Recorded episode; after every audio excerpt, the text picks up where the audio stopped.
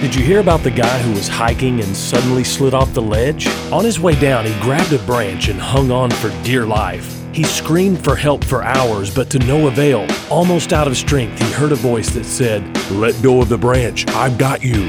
Who are you? I am God. Let go of the branch and I will save you. Where are you? I am here. Trust me. I will rescue you. After a long silence, the guy yells, Is there anybody else out there? God is the creator who gave you life and shows you how to live.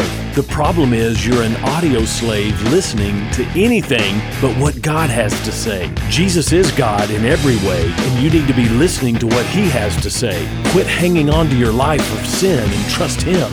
He holds up the whole world by the power of His Word.